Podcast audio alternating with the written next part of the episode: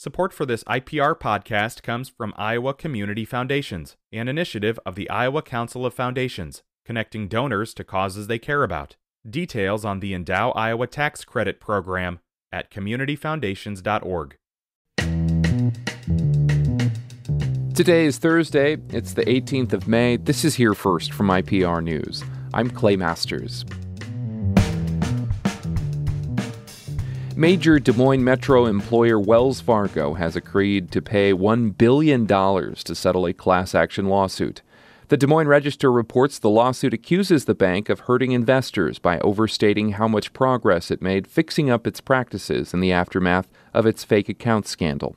The settlement, if approved by the court, would be the largest recoveries from a security class action lawsuit of all time, that is, among the largest recoveries. That's according to the plaintiff's attorneys. Plaintiffs include pension funds in Mississippi, Rhode Island, and Louisiana. The class action lawsuit was filed in 2020, shortly after Wells Fargo agreed to pay $3 billion to settle claims related to the fake account scandal. Pharmacists across America are walking a tightrope as they weather drug shortages. Side Effects Public Media's Morgan Watkins tells us many are using workarounds to stretch limited supplies and help patients. Different medications are in short supply, but top of mind for pharmacy director Angela Sandlin is Adderall, a medication used to treat ADHD. She works at Baptist Health LaGrange in Kentucky.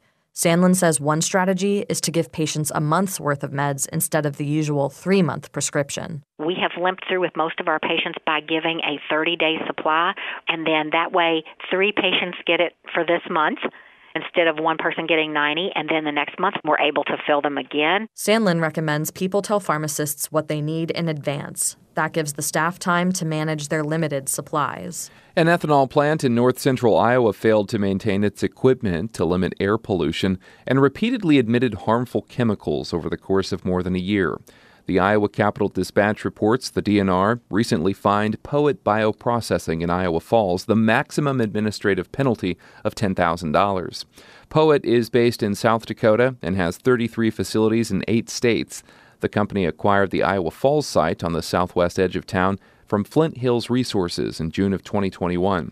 Since then, the company has reported at least 10 instances of excess emissions to the DNR that were a result of its fermentation process. The towers and cables of the old I 74 bridge in the Quad Cities will come down this summer, starting on the Illinois side of the Mississippi River in either June or July. George Ryan is the corridor manager for the I 74 project and says they'll use explosives to take down the old bridge structure.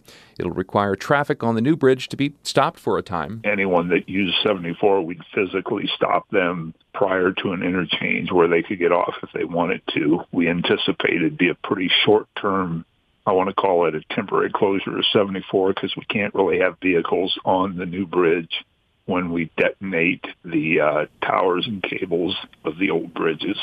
The old bridge towers and cables on the Iowa side of the river will come down later in the summer.